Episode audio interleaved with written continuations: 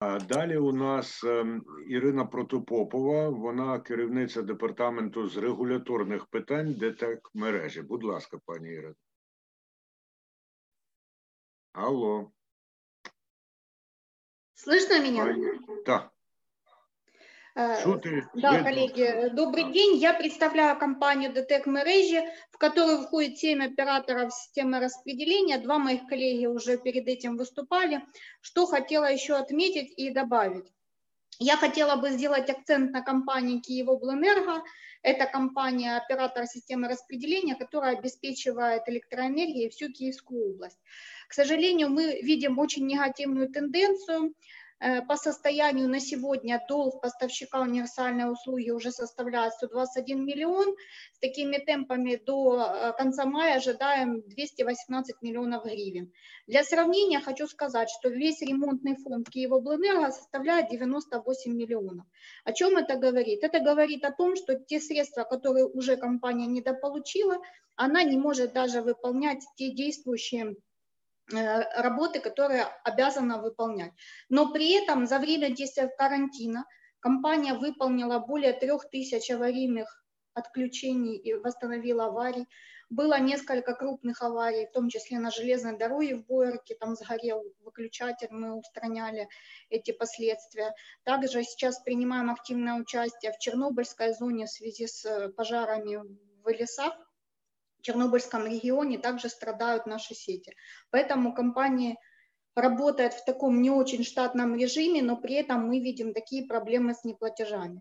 Значит, что хотелось вообще как бы добавить и э, подрезюмировать. Да? Насколько мне известно, сейчас зарегистрированы изменения в госбюджет 2020 года, связанные с чрезвычайными ситуациями по COVID-19. И там предлагается в том числе наполнить резервный фонд для ликвидации там последствий.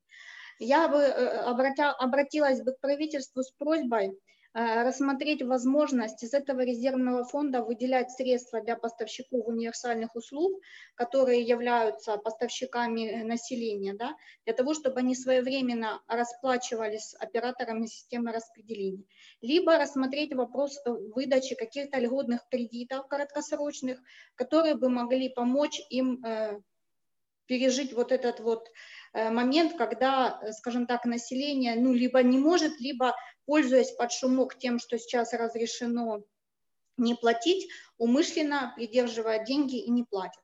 Ну и, конечно же, хотелось сказать, что коммуникационная программа должна идти повсеместно, что за коммунальные услуги платить необходимо, за электроэнергию платить необходимо, за газ платить необходимо, потому что иначе, ну, вы сидя дома, все люди все жители Украины, да, можете остаться без этих услуг, а это очень важные для вашей жизни, жизнедеятельности услуги. Поэтому ну, большая просьба все-таки, чтобы это было как-то коммуникации на всех уровнях звучали, что платить необходимо.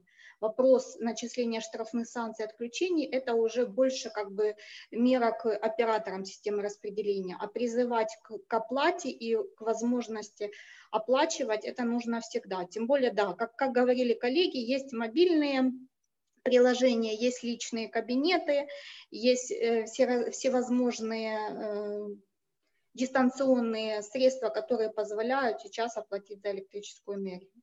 У меня коротко все.